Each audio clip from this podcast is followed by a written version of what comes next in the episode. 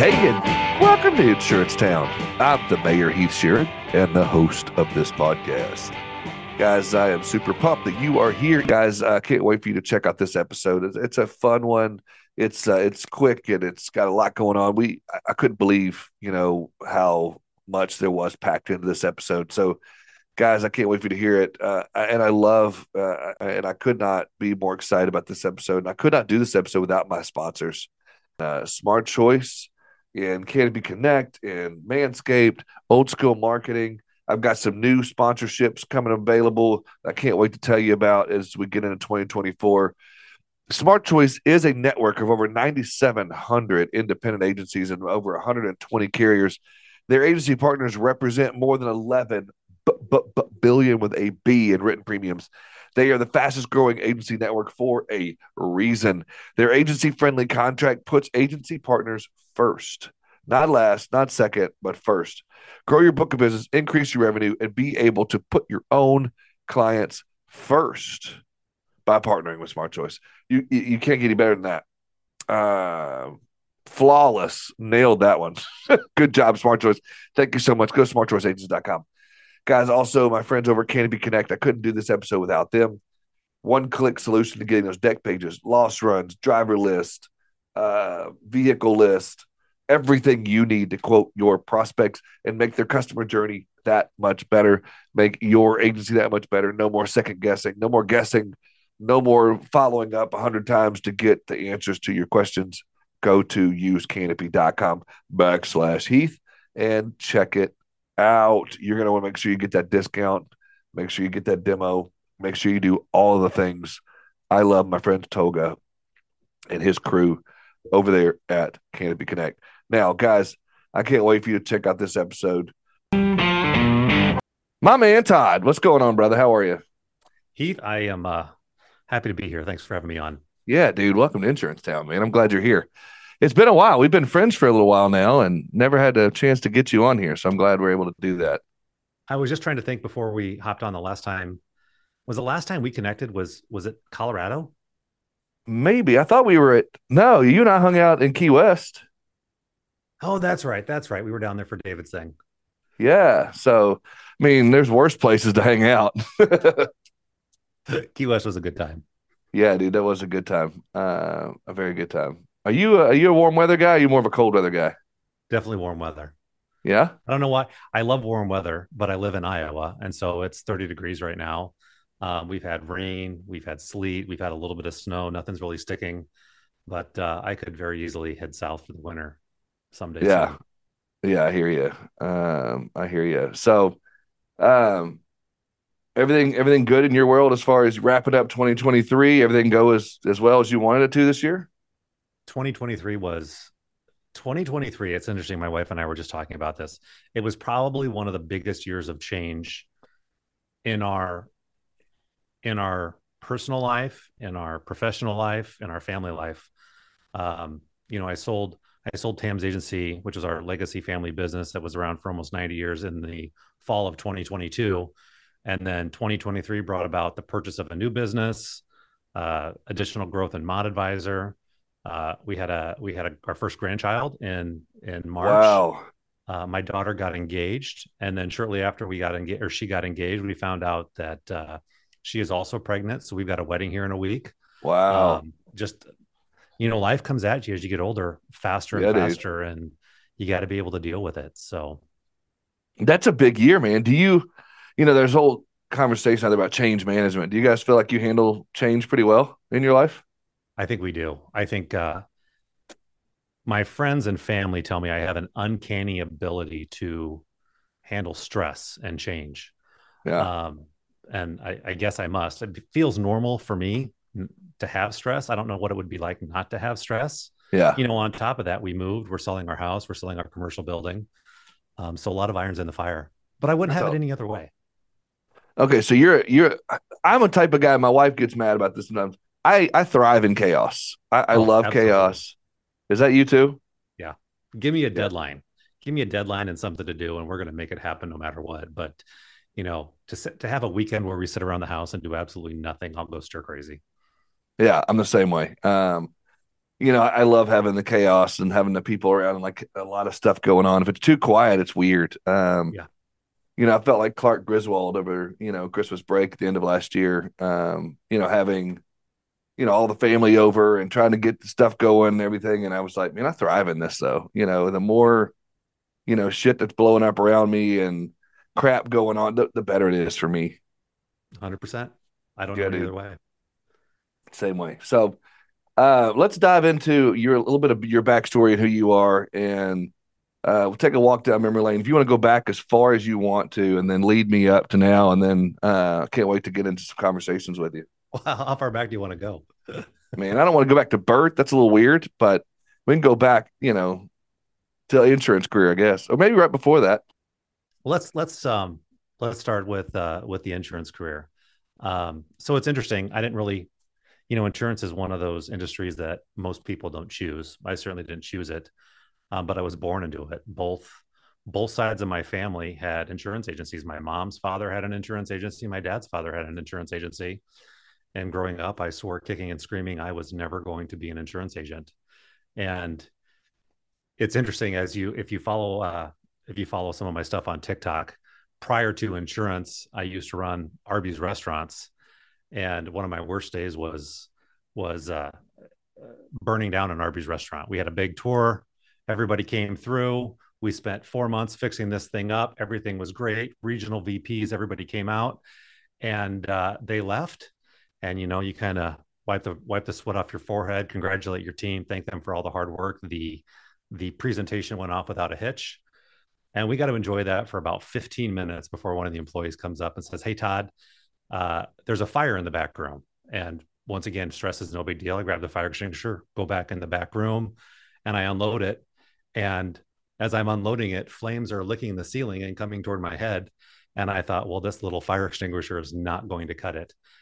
and so we evacuated the restaurant, um, called the fire department, and uh, the the school of thought back in the early 2000s was we had glass windows everywhere in a solarium and they just came through and one guy's job was just to break every single piece of glass that you possibly could and then the other team started chopping holes in the ceiling and the entire thing burned to the ground um, long story short we found out this is risk management 101 right so wow. as part of the yeah. cleanup process for the restaurant we power washed the entire property so the power washer was a gas motor and we had a little, you know, two or three gallon gas can, and somebody left the lid off the gas the gas can when they put it back in the mechanical room, and they put it right next to the gas water heater, and I, I didn't even see it. Right, nobody Yeah. saw it, and so the back door was open that day with all the people coming and going.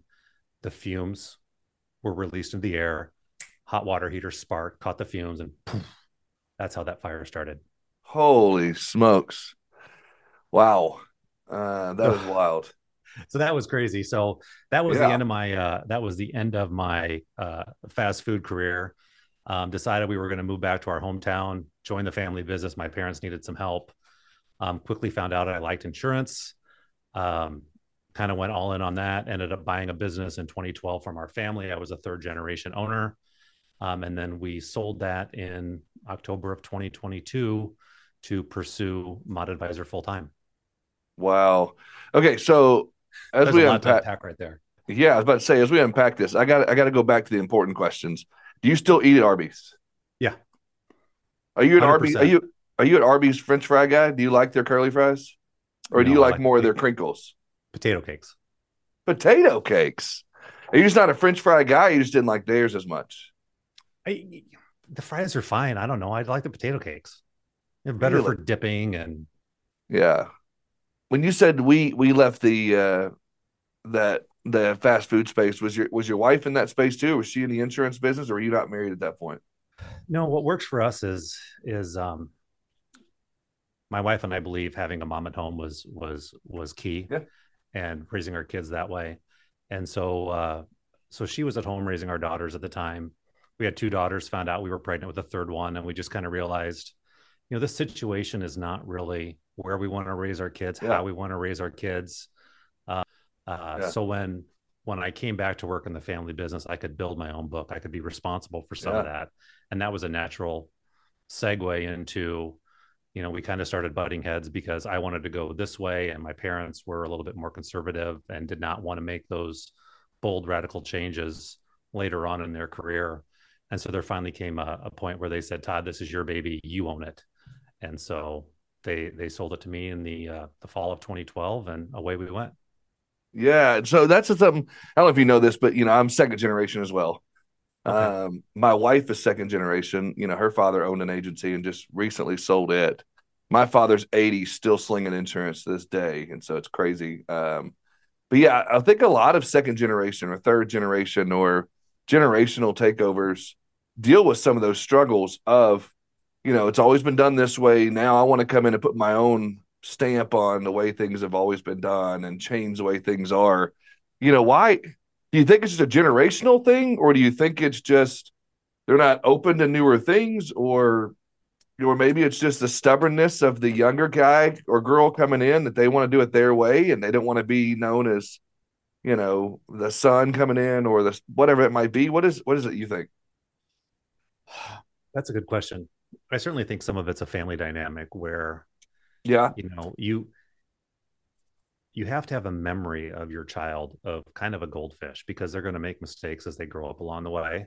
Yeah. And I think as kids grow up and evolve into their own person and be able to control their own destiny, some of those things still get brought up or remembered from the past. So they don't always trust 100%. Um, so you really have to have conversations to get past that and explain why you're trying to do these things. And hopefully they'll make the leap of faith to to believe you. Yeah, that's good. Um, I I tend to think, you know, at least with my dad and I, as we were going through this, and I never worked for dad very long. Uh, I went my own way really quickly because yep. we struggled hard with it. It ended up causing more family pro- problems and fights than any good that came out of it, just simply because my dad was so old school. Um, I think there's nothing wrong. I, I implemented a lot of new school and old school within my agency when I opened my agency and sold insurance because I do think there's a lot to be said for old school, you know, I eyeball to eyeball, knee to knee, you know, handshake, you know, kind of conversations more than, you know, whatever, you know, hi, I say hiding behind a keyboard, but you know, buying leads and some of the newer school ways of getting leads. And I, I just, you know, I think there's some good to the old school, but uh, I do think second generation agency owners do struggle with some of that. Um, and I just interested to hear, you know, so you kept it for 10 years. Um, I kept it for 10 years, but yeah, to your point, our, my, we struggled. Yeah. The family dynamic struggled and finally broke down. Um, you know, and it was just, it was time to get rid of it. It was, it was, it was time to go do something else. Yeah. And so, I'm, I'm assuming uh, you know what that means when you assume. Uh, but in your ten years, uh, or when you're like you gravitated more towards the commercial lines, or was your agency a heavier commercial lines agency at Thams agency? So our agency was when I started for our family business in 2004.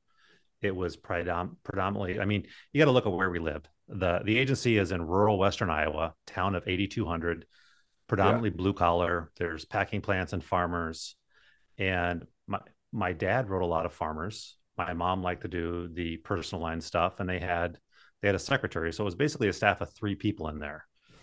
And I came in, and it was everybody kind of had their own thing. And if I wanted to build my own book, I had to figure it out. And I quickly figured out that I liked commercial insurance a lot more, and that allowed me to kind of stay out of the farm thing with my dad and the personal line stuff with with my mother and so I went out and started writing commercial. And for them, it was a significant change. I mean, all of a sudden we're winning trips, you know, the production is going up, the business is yeah. going up, we're hiring more people, the type of accounts we're writing are getting bigger and bigger. And that's just not something that they had seen and experienced before. And so, you know, when they started, they had a staff of three. And I, at one point, I think we had 12 or 13 people on staff. Um, and that was just a lot for them. Yeah, I can imagine. And so for you, was it something obviously you did it to differentiate yourself, but it was something you ended up gravitating towards you loved doing the commercial side of it? Love doing the commercial side of it. What I found what I found about the small town though is the agency that I wanted, the tech enabled uh you know the, the the tech enabled agency to stand out is really hard to grow in a rural town where people can pull their car right up in front of your office, walk 10 foot in the door, and demand your customer's time.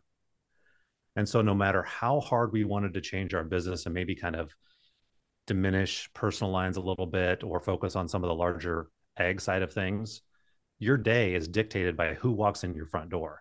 And that's something that really doesn't exist in the larger metropolitan areas. Yeah. We live in Des Moines now. To walk, you know, to walk into a shop, you got to drive 20 minutes, you got to walk through a parking lot, you got to go up five, you know, take an elevator up. And so they don't have the walk in flow. And in a blue collar town, we would lose, I would lose Friday afternoons from 11 o'clock on because there would be a steady stream of people just walking in the door to make yeah. payments. And yeah. You start putting things putting things into place. Well, we're no longer taking payments. Your payment needs to be this. And some people get upset about that. Yeah. And, I mean, at some point you have to decide is your business going to run you or are you going to run your business? 100%. And it would where where I would get frustrated is if we have these a commercial clients that are paying the freight that need these touch points and we couldn't deliver on some of those because you know jane needs to walk in and make her $38 payment on her progressive policy on her auto and she wants to talk for 15 minutes to everybody in the office would just cripple what we're able to deliver. And yeah, to your point biggest frustrations about about small town. Yeah i think to your point um, you know I, i've consulted with a lot of agencies throughout my career and i think one of the biggest things that a lot of smaller agencies or rural agencies, so to speak, rural, that's a hard word to say, rural agencies, rural, rural is that they see that as a status symbol. You know, those people are walking in that door from 11 on or noon on or whatever. That's their justification of, well, we're busy today. We've got this going on. Instead of focusing on that's taking away from new activity or whatever. There's a lot of those staff members out there in those smaller agencies that view that as well, this is my job. This is what I got to do. I got to mm-hmm. take care of these. I got to take these payments. It's part of the customer service. When no, not really. I mean, you're it is, but you're missing out on the opportunity to grow the business. Yeah, that those daily activity tasks that yeah. should not exist. We should have people on EFT. Um, yeah. I mean, the basic transactions, and then we actually mapped out our clients. You know, A, B, C, and D, and yeah. we found out that you know a lot of those people that would come in and do the payments you know, from a revenue per standpoint, we're in the top three to, or the bottom three to five percent. Hundred percent. But 12 times a year they're coming in and they're sucking 15 minutes a time. Like it's a negative transaction and you're losing money. And then the conversation becomes, okay, how do we how do we communicate this to our staff? And how do we change our dynamic so that we don't burn bridges in the community that we love and support but also shift the behavior into the outcomes that we want. Yeah. And it, it it was not an easy change. And at some point, I finally just got tired of of uh, of doing this. You know, we started building Mod Advisor in 2020. Found out I really like that, and I really like the tech side of things. And my favorite thing about this is I get to control the entire pipeline. You know, unlike insurance where you're you're you're you're not in control of claims, you're not in control of pricing, you're not in control of what the adjuster is going to do tech is not that way. You control everything from the beginning to the end. And that for me was really exciting and ultimately led to, you know, the sale of Thams agency. Yeah. Was that, uh, as far as, you know, being in the, in the family for however long that you said that was, was that an emotional situation, emotional decision? It was, you know, there were a lot of factors that came into play. All of our kids had graduated. They yeah. were not moving back to the small town our travel schedule was was more crazy than it's been before and so the closest airport for us is about an hour and a half away and so every time you want to go to the airport to travel to a conference or do anything you know it's an hour and a half bookend on all your travel days yep. and so it just kind of came a point like well what do we want to do what do we want our life to look like how do we want to support yeah. our kids how do we want to see our grandkids um, and we we had to make some changes. My kids were not coming back in the family business. We did not have anybody to really take it over and perpetuate it. Um, right. So the buyer that we were looking for was going to be able to help with that. That We wanted people to. We wanted the new buyer to retain our staff. We wanted them to treat our clients well, and ultimately the the uh, the company that we sold to is out of Omaha. Their family owns banks. Okay. They also own an insurance office, and they're very well respected. They win awards for how they treat their employees year. I see their employees work there for their entire lifetime. Um, so I know that they're a good company. And so while while it was kind of a bittersweet moment to sell, um, I also knew that the new buyer was going to be able to take care of our clients and our people the way that we had in the past. And so for us, that made the transition a little easier. Yeah, I can imagine. That is always, you know, a tough part when you come in as the the next generation and then you sell the agency, you know, and that that's a closing of a chapter in your family of this has been our legacy for would you say how many years did they say it was in so it started in 1933 wow. So you know 80... to think about 90 years of the legacy of the the Thams family. So here's something that's really crazy. So it was actually started by this is nerd family stuff for us. It was started on our family farm back in 33 my grandfather sold uh, crop insurance. Yeah. And back then and i didn't even know this till probably 20 years ago. Back then state farm was not a captive like what it is today. Oh wow. They had a state farm contract my Shut grandfather up. yeah my grandfather in the in the the 30s had a state farm contract goes to serve in the war comes back and the lady who the lady who he entrusted while he was serving our country when he gets back up and takes a state farm contract the clients leaves starts her own business and he had to rebuild again Oh my gosh. I mean, you talk about the the the grit and that generation was absolutely amazing. Yeah, they were. Um, yeah, they were. Um, that, that that's a fun story to think about that, you know, and having to come back and start over from serving our kind. Like I said, that's that's wild. Um, so okay, uh, at that point, you said small town, and I and I love small town life. Uh, I do. Uh, I think it's fantastic. But when I started when I started my insurance career, um, I took a huge pay cut to go back and work for my family. And so if we wanted to eat and we wanted to buy things, we had to sell insurance. Um, and I did that by selling anything that I possibly could in our community. Yeah. Well, that's the path that we started initially. And then as we got into commercial, we still had these personal and farm and some of that other stuff, which it, it detracts and limits what you want to do in the commercial world because it takes away your time, right? Mm-hmm. And so the mistakes that I made being a generalist hindered my ability later on to grow. And then you have to figure out how do I transition these clients because they still want to call you. You sold them the policy. They still want to talk to you. You built that relationship with them, but you kind of want to get rid of that relationship because in terms of where you want to go professionally, it's it's you know hindering your ability to do some of those things that you want to professionally. So if I had to do it all over again, 100%, I would I would pick four or five things that I like. I would go vertical and I would only do those and I would cover a multi-state area. Yeah, dude, I completely agree. Um, you know, I, I you'll go farther. You'll go farther. It might take a little bit longer that first year. It might be slower, but over the term, over the the life cycle of your clients, your career, you, you'll you'll be amazing.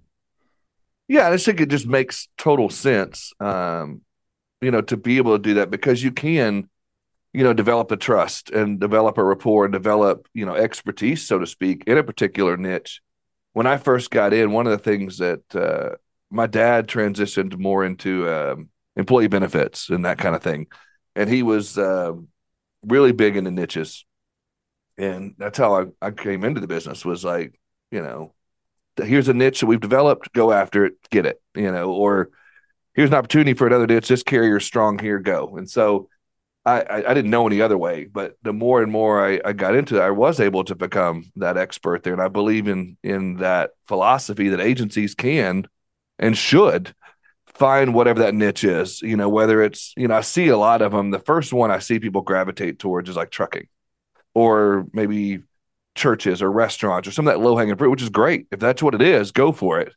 But I think it can even be more um, if you can get more micro so to speak, or more specified in. I had uh, developed a niche uh, at a, another company I worked with for um, water well drillers, very specific niche.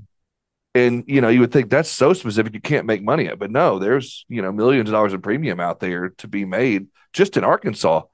And so then we started doing that niche in other states, and I I'm a firm believer in if you're going to navigate through this hard market, because I don't think this hard market's going away anytime soon. I believe it's here for a little while then you should definitely go into a particular vertical. I, don't I don't disagree with you 100. percent And I think if you do that, like if you only want to write the water well drigger, d- drillers, you know what to expect on those renewals. You know, I saw a post today in one of our groups. Somebody's got to do a 3,500 policy rewrite. And that means they're a personalized generalist. Yep. Like that. My mind, like I don't even know how you do that. Right. I mean, you're, you're you're rewriting 10 accounts a day on top of all the policy changes, on top of all the Yep. renewals, on top of all the billing things, on top of all of the other clients that you have. Um, that's a tough, tough, tough business. It's it's low premium, high touch, lots of work. Yeah, I completely agree. And I even think, you know, people say to me, well, Heath, I'm in personal lines. You can't really, but, you know, you can. If you find that you've got a niche, whether it's in, you know, high value or low value or whatever it might be, you could still find niches within there too to focus on. And then if you do have that many clients, then at least you have that niche there. It'd be easier for you to move those or to talk that language or to figure out which ones are profitable, which ones aren't, which ones you can make changes and risk manage, so to speak. I think there's niches to be made there too. Cool guitar riff, right? Uh, go to manscaped.com, scroll to the bottom and click uh, discounts or whatnot, and put in the, the code MAYOR, 20% off plus free shipping. Uh, you're not going to want to miss this opportunity. Also, I talked about him on my show uh, this episode here in a few minutes, probably. Um, old school marketing. Uh, I can't wait for you to hear more about them on the show. Uh, I'm going to get out of the way, but you got to check them out. OLDE schoolmarketing.com. Back to the guitar riff, back to this episode. I just I think 3,500 policies. How do you communicate that? Is it text, email, walk in, Right. mail? I mean, Yeah. every one of those people wants to be communicated differently. Whether to go back to what you said, if you're niching out, your clients are going to be dealing with you a specific way in a specific format. You're going to have the expertise to service them. You're going to know what the markets are. It's going to be easier for you to navigate that. Yeah. And I think you could even within this marketplace, I've talked to agencies just over the last couple of weeks, even uh, as we were ending that 2023 of uh, looking for niches in 2024, even like coverage niches of people that say, I'm only going to write workers' comp or I'm only going to write, you know, auto or property or whatever it might be. Not only, but that's going to be their driving force of their marketing of like, hey, we've got this carrier that's really hot in this particular line of business, so to speak. And so I'm even seeing people niche even further down in the line of business. And I don't know if you've seen that or when you were an agency owner, if that was something that um, popped its head up every now and then, or if that's something totally new to you too. You know, I'm a little bit removed from that right now. I mean, my Yeah. my niche is all things workers' compensation right exactly. now. Exactly. Um, I, I I see a lot of cyber popping up. I mean, it's Yeah. kind of that's That's another one. that's a line of covers that's changing drastically all over the place right now. Um, yeah, my niche is all work comp.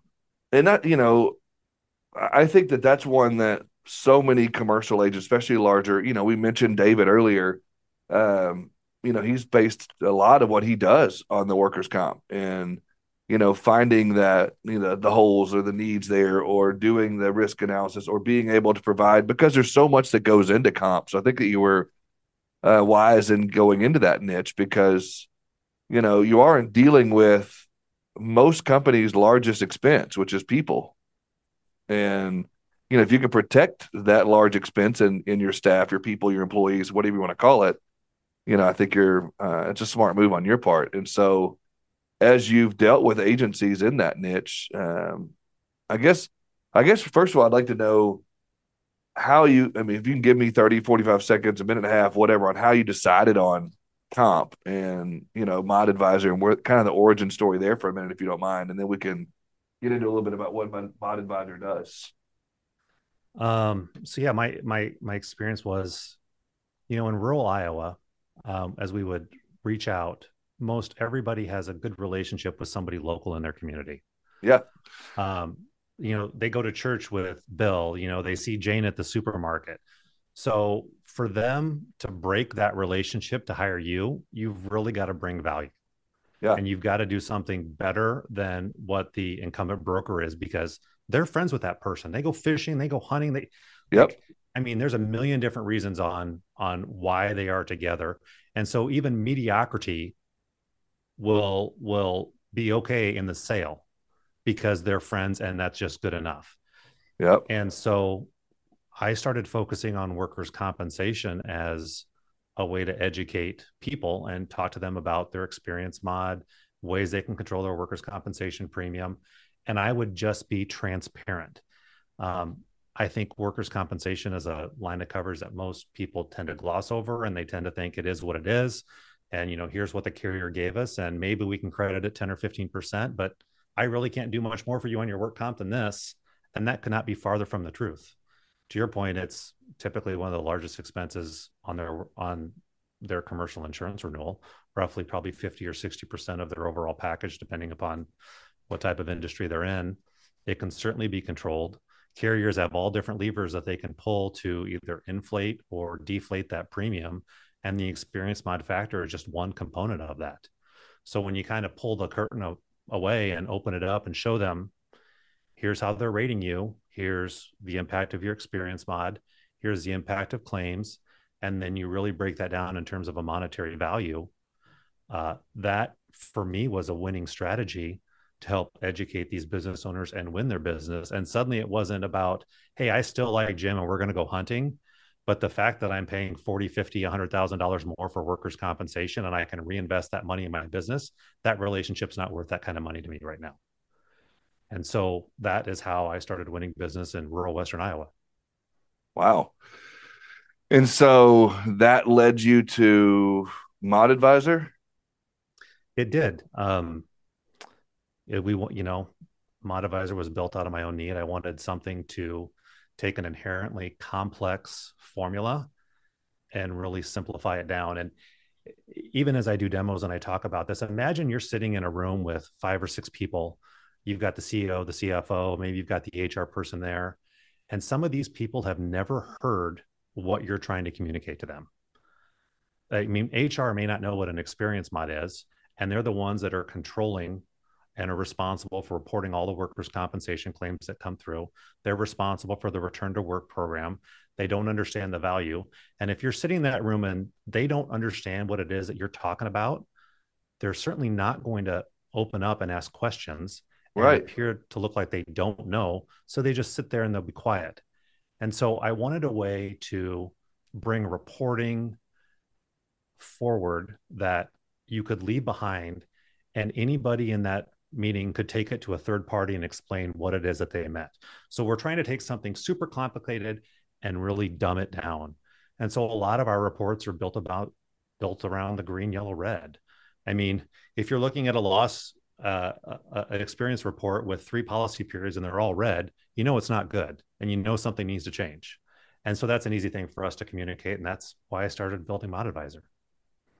Yeah, and you know, was it one of those things that you know quickly resonated with the industry once you came out with that? Or did you have some initial competition that you know you were able to uh, you know navigate through some of that? Or was it taken pretty well? So our initial product was taken taken pretty well.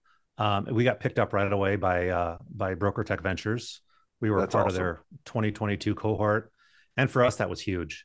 Yeah. Um, you know when you when you you know building a startup with your own capital is true entrepreneurism entrepreneur entrepreneurism i don't know if i'm pronouncing that right. Yeah you, got it. We're, we're yeah, whatever it's a word.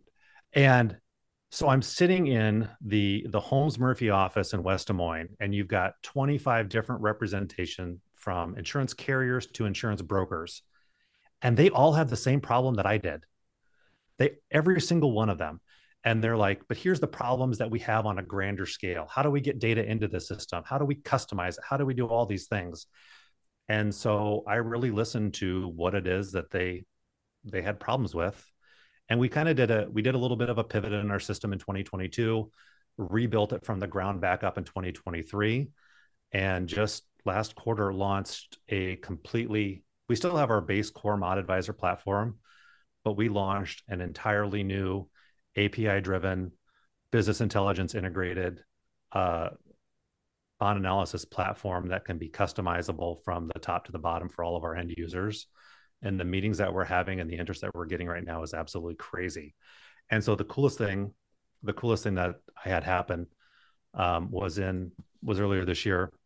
We actually had a client send us an Excel list of about 2,000 clients, and we intook all that data and produced 2,000 mod files overnight.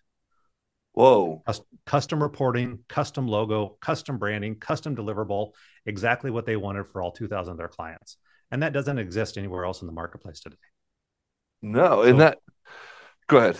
That's no, incredible. That, like, it gets me super excited because yeah, what we built to the beginning was good enough to compete. What we just released is a winner. I mean, imagine, I, wow, the value that that brings to that agency, you know, uh, of that many I, overnight. Like I can understand if you said a week later, still impressive, but overnight. Well, I mean, there there was two rounds. Hey, send us the file. We'll test it out. Is this what yeah. you know? And then we validate to make sure some of the formulas are right. Is this what you want? Then send us the entire file. Boom, done.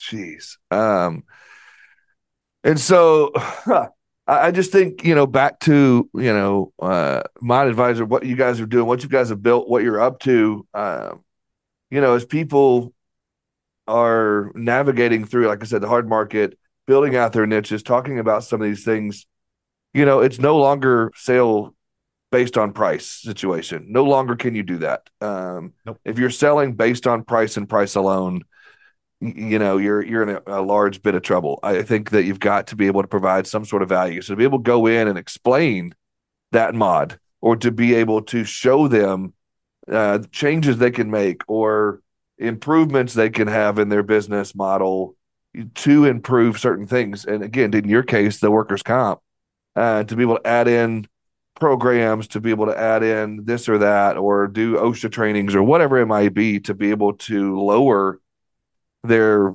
their mod, which then lowers their price. All the different things. Um, I think it's massive, uh, and I think that I would love to hear you talk a little bit more about. You know, people are listening right now, whether personalized agents or just hadn't d- got dive, dived, dove, divin dived, dove, dove. I think that's the word. Dove. yeah, dove deep into workers' comp yet.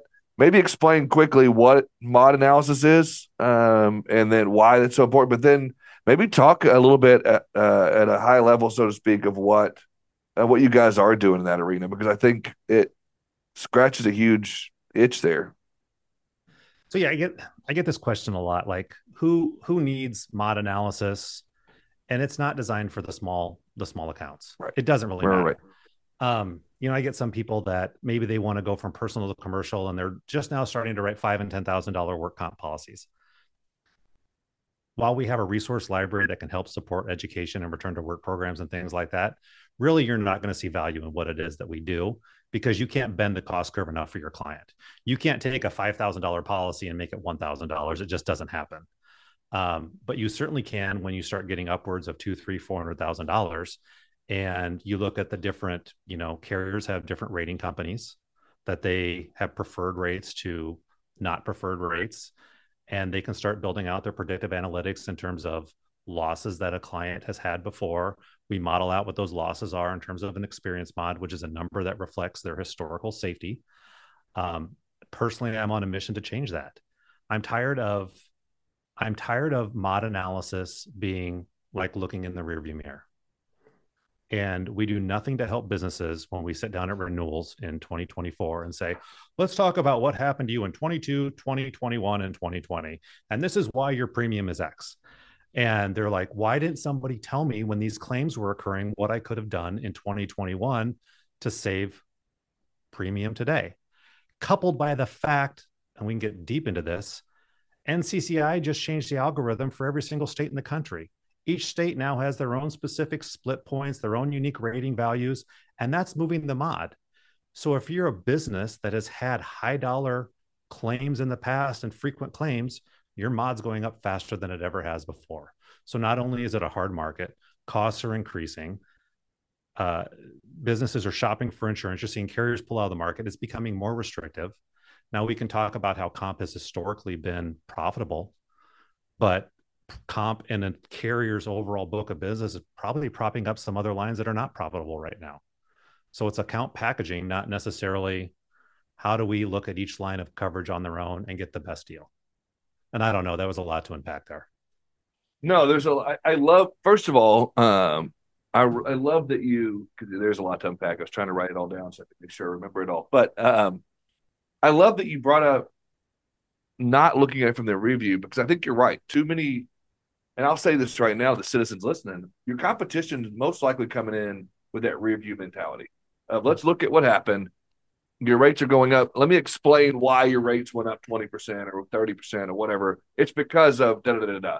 And you're coming at it, from, they are, and you are too, if you're doing this, coming from a negative standpoint and not bringing that value, where you could go in using a good mod analysis or using mod advisor to be able to say, you know, here's what you can do in the future. Here's what I, I love looking at it from, you know, forward, you know, moving forward, how you can do better. And you're, then you're, like I said, you're providing a, a service, a value, you know, you're doing more risk management. You're doing something besides just selling on price and what happened in the past. Um, I completely, I love that mentality. I love the way you're looking at that because, and maybe I'm wrong. Maybe I'm still, you know, because I haven't sold in a few years now, but I could see, and what I used to do and what I, I advise people on is looking at uh, ways to prevent what happened in the past. People say, hey, it looks like Jimmy is, you know, causing a lot of the problems with your you know your auto policy rate you know he's had this many wrecks this is going on here or tommy this employee has done this this and this or sally is this you know maybe you can look at from specifics there or there's a frequency in this type of loss and i'm sure there's things like that you can you know be able to provide that data insights there well let's let's take that one step farther now that we're you know with our new platform we can integrate with businesses directly and we can start providing claim advice at the time of claim Okay. And so for the first time ever, you know, you can see the impact of maybe some claim engineering where we keep the claim med only as opposed to indemnity, or we bring yeah. somebody into work five days earlier and we put in a return to work program. We can model out all of those things today that are going to affect future premiums.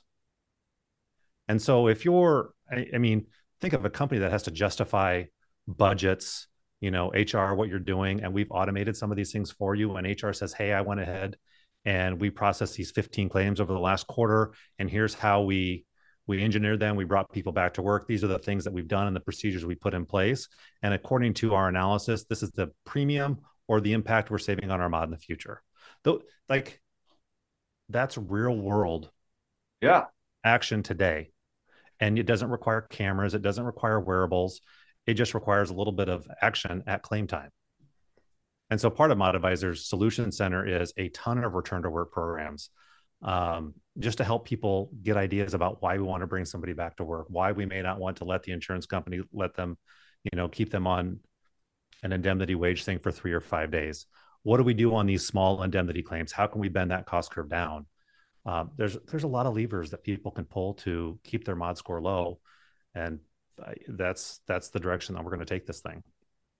Yeah, and I'm interested to take this question. I, I want to hear your answer to this question of like people talk about uh, return to work programs. They talk about that and how important that is. And I used to get this question a lot from my clients of like, you know, okay, well, like how what's some I guess what's some advice that you could give out there to what a good return to work program looks like, how to implement that to make your clients, you know, have that incentivization or, you know, get their employees to come back to work, to want to return to work? Like, what's some advice you can give out there maybe on that? Or do you have any? What's a good return to work program look like? What? So I think it return to work programs are unique based upon the business. And certainly not everyone is going to be able I mean, they're going to be off work for a period of time, you know, knee surgery, shoulder surgery. There's not, you're not going to be able to bring that person back to work within a week of that surgery. They're going to be home. Sure. So those claims are what they are. Um, but I certainly, I certainly think that there are a lot of claims where people take a back seat and let other people drive the claim. And so putting in a preferred provider program where your injured worker actually goes to see a doctor you who you've communicated your company's stance on return to work. That's step one. Not letting the doctor dictate how long somebody is off for work for. Um, it is not uncommon for, I mean, doctors are on the side of caution, right? I don't need a doctor telling an injured worker, you need to be off work for seven days. I need a doctor telling me, what can this person do? Yeah. So they're not off work for seven days. Yeah. And then it's up to me as a business owner to figure out if we have a job accommodation to do that.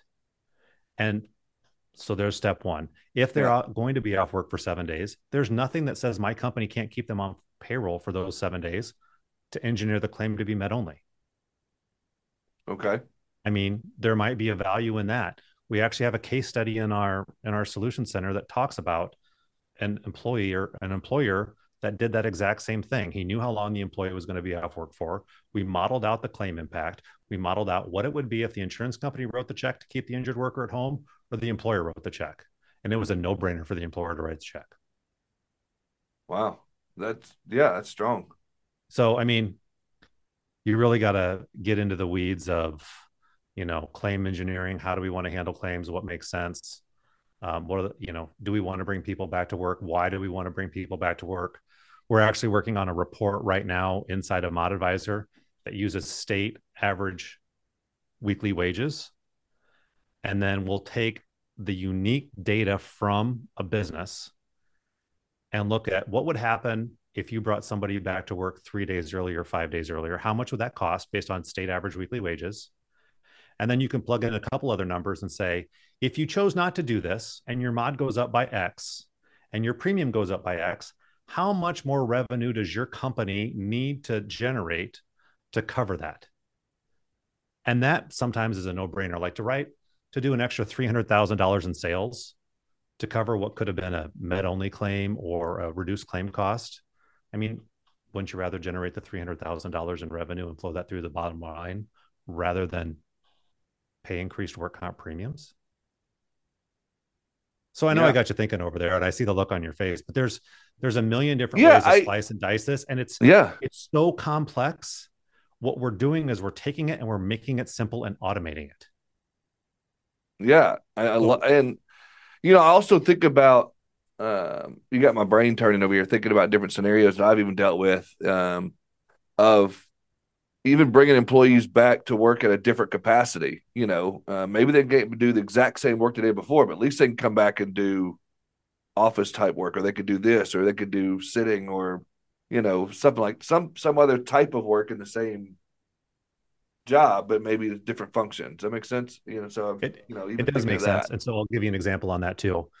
Um, how a business does, how a business begins to integrate a work a return to work program inside of their operation is key. And I think how people go about it is massively important. And I've seen companies roll it out like the employee was a great worker right up until the day that they got hurt. And now they're just trying to milk everything for what it's worth. And so the employer thinks I need to bring them back to work. And so I'm going to, you know, have them count bolts in the corner or I'm going to make them sit here and it suddenly becomes like they're being the injured worker is being grounded. I actually uh-huh. have a case where where uh, a woman I know uh, was injured in the birthing unit, uh, picking up a baby, strained her back, ended up needing surgery. Surgery didn't take, uh, had to have surgery again because the first surgery was botched. And so the return to work program that her employer implemented was having her scan information in the basement in a room by herself. So, what was a fun job delivering babies, working with moms and nurses, is now isolation in the basement. Ultimately led to her quitting, finding another job. Now, that employer still had to pay the work comp claim, but how they handled that claim cost them more money in the long run. And they yeah. lost a 20 year employee. Yeah. So, we talk about return to work programs. We have to talk about return to work programs in the right position with the right meaning and the right sure. outcome that involves the injured worker in the right way. Yeah, that's a good point. I hadn't thought about it from that perspective. Um, I just know for me, I was in a, a bad car accident in 2015 and uh, was off work for a year in a wheelchair. And, you know, know I, I was living off of uh, short-term disability or I guess long-term, whatever it might've been, yeah. but it was only 66 and a half percent of my wages. So I was struggling there. Luckily, you know, I did have workers comp to make up some of that, but I mean, still I was never able to get to hundred percent. So no the return to work program for me was just my own like i need to make money you know i'm ready to give back you know and well, so and extrapolate that even further. So you know how do you play with your kids? How do you make dinner? How are you uh, a supportive spouse? Um, and you're worried about money now the new financial strains like injured workers especially the long term claims they undergo a lot of mental stress. Yeah. Yeah 100% um and I can remember the little things, like some of the little things that would happen, but uh, not to get off on, on my story on that. But I mean, I just, uh, I, I just, I find that the whole return to work program, I think it's overlooked by a lot of agencies. I don't I don't disagree. So I mean, a lot of things that we do is we'll we run analysis to show people why a return to work program may make sense for them, um, and we can show the financial benefits of having a return to work program. But you got to roll it out the right way. Yeah. Yeah, yeah, yeah. Um, holy smokes! So uh, I just realized how long we've been we've been going. I do want to get into geez, um, into mod advisor. Uh, it, you get two people that like to talk on a on a podcast, but um, mod advisor. Like, okay, so uh, what are some things that mod advisor we haven't gotten into um, that you want to talk about, or maybe some things that are coming out? I don't know what you want to what you want to share or not share yet, or if you've got anything new that you can get into, or just based, you know, what we've talked about, what's been going on in 2023 that it worked so well that moved in 2024 Talk to me a little bit about Mod Advisor. Yeah, so the the things that I can share with you right now, um, our 2024 roadmap, this new platform that we built, and the the the interest that we're getting across the country, especially from some of the larger brokers, is the ability to automate time consuming tasks and customize their deliverables. So our new our gone are the days where everybody has to use the standard same report you can customize exactly everything that you want. You can customize how you want charts to look. You can customize colors. You can customize order. You can customize any deliverable. You can put that on a web enabled platform or a website, updates every 15 minutes in real time. Um, that is super cool and getting a lot of interest right now. Um, just that that intelligence and that customization side of things. Um, I think, as I mentioned to you before, one of the pains and struggles that we heard coming out of BrokerTech Ventures was how do we get loss information into a platform because it's an extremely manual, time consuming process right now. Part of our API enabled platform helps solve that. Um, we're in beta right now uh, with several partners ingesting loss information, putting that directly into Mod Advisor and tabling that. So no longer do they have to key in dates so we calculate lag time or dates to calculate average age of the injured worker. Um, and I think you're going to see that probably develop over the course of 2024 as we go along. That's exciting stuff, man. That that's stuff that hadn't been hadn't been seen before, done before.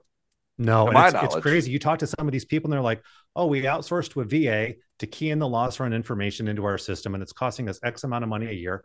But we don't do that for every account. We only do it for the high dollar accounts or the high mod accounts.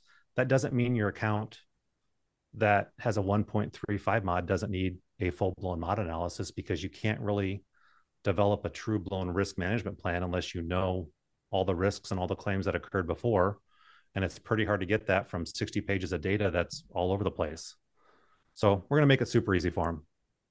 So uh, a lot of my audience that's listening is ranges from the, as you mentioned earlier, your father's shop of three people uh, to the larger agencies that you mentioned before that, you know, uh, the enterprise type larger agencies.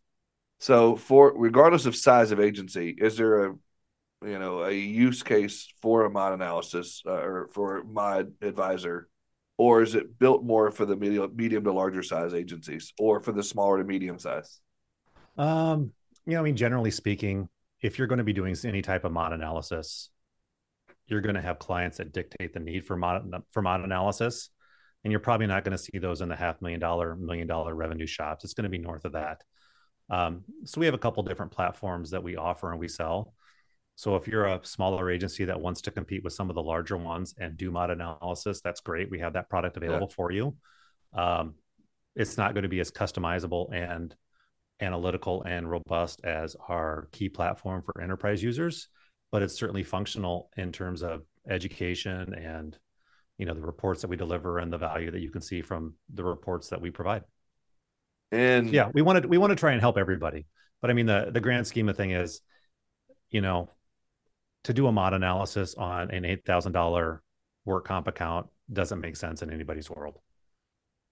Um. Okay. So again, uh, the listeners are listening. What is there certain integrations you guys are in, into right now that are making a, a, major splash in agencies or like making a difference, whether it's with the AMSs or the CRMs or with other products? So we're just that that it's exciting, but we're just beginning to explore some of those integrations right now. Good. Yeah. Up until prior prior to September, we weren't API enabled. Now that we are, so as we start having all these conversations, people are coming to us and saying, "How do we extract information out of our AMS? Uh, we have a data lake over here. How can we push information from our data Yeah. lake to your software? How can we automate this where we just send you everything and you send us a report back and we never have to touch it? And so there's a lot of unique use cases that we're having these conversations on. Um, and I'm just really excited to see what 2024 brings and how that shapes Yeah, dude. out.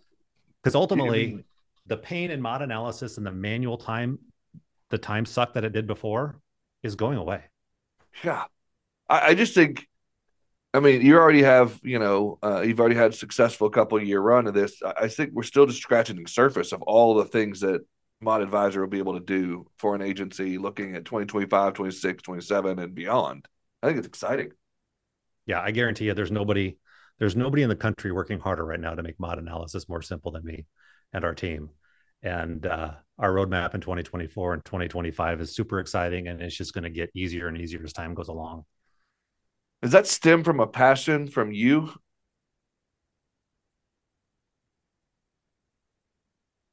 I think I just lost, I just No, lost you there. What was that? I said, does that come from a you know a passion that you have for the agent or for for the workers comp or for the industry? Like, where does that come from in in Mod Advisor? Oh, I'm 100% passionate about this. I I mean, there's no reason a business should have an experienced mod greater than 1.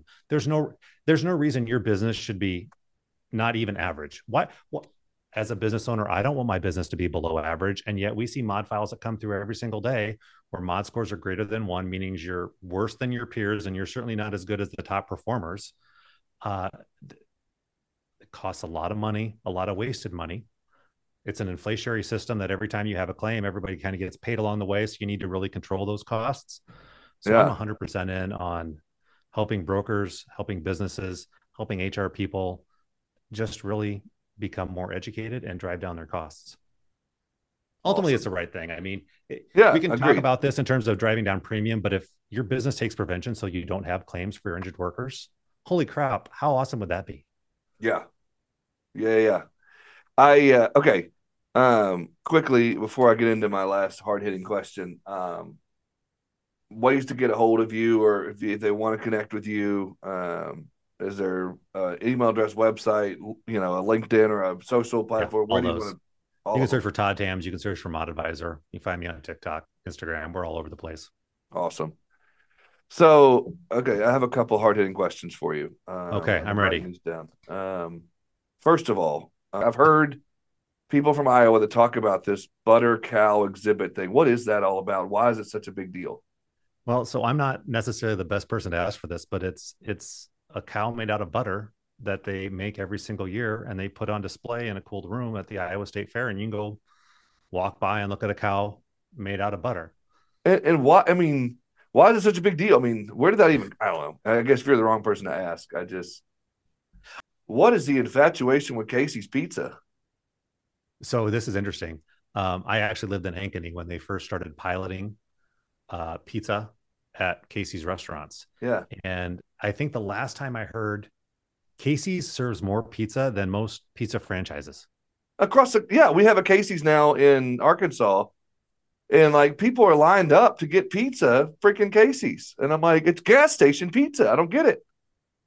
It's interesting the pizza dynamic. I mean, growing up, it was we had Pizza Hut and we had Godfather's, and those were the two places. Yeah, And there was an individual guy in our town that had a his own pizza place. And then when the two franchises came in, I think they kind of put him out of business. right. But now, like pizza, it's Pizza Hut, it's Godfather's, it's uh, It's um, everything. I'm trying to think of of all the different ones. I mean, Casey's serves pizza. I mean, you can get pizza anywhere. yeah. Now, Taco Okay. pizza, that's my favorite though. what Taco pizza. Taco pizza? Okay. Um, a scotcheroo is that something that you love in your family? Uh, we don't have scotch. I mean, people talked about scotcheroos, and I'm like, we don't. I've never had a scotcheroo in Arkansas. Yeah, I think it's isn't it like Special K with like you know I don't you know. I'm asking you. syrup and then chocolate. I- we don't see. I don't eat those. Um, Y'all have a lot of things we don't have, like pork tenderloin sandwiches. Y'all are a big deal on that. Like, and then what's this? What you know what a Maid-Rite is? oh yeah, loose meat sandwich. Like, what's the difference in that and an Arby's roast beef sandwich? Well, so so Arby's is like you know it's a roast that they slice up and a sliced roast Yeah. beef. Uh, a Maid-Rite's going to be more like hamburger that's been chopped up into fine pieces, seasoned up, and then so and then they just put it on a hamburger bun. It's like a sloppy Joe. It's a sloppy Joe without the sauce. Okay. So the sloppy Joe, they'll mix in the the So it's tomato just ground some type of beef on a bun. sauce. Ground beef on a bun, and you season it up. Yeah, the Maid-Rite. See, I love I love a good Maid-Rite. Dude uh i appreciate you coming to hang out and talking to me a little bit um i'm looking forward to seeing what's going to come out in 2024 i'm just listening to this it's exciting um you know good luck with all of that good luck with everything going on in 2024 and beyond um thank you again i appreciate it Heath, thanks so much for having me on. Thanks for hosting the podcast. Um, listen to it. Love what you're doing. Thanks so much. yeah i appreciate that Happy New Year. happy new year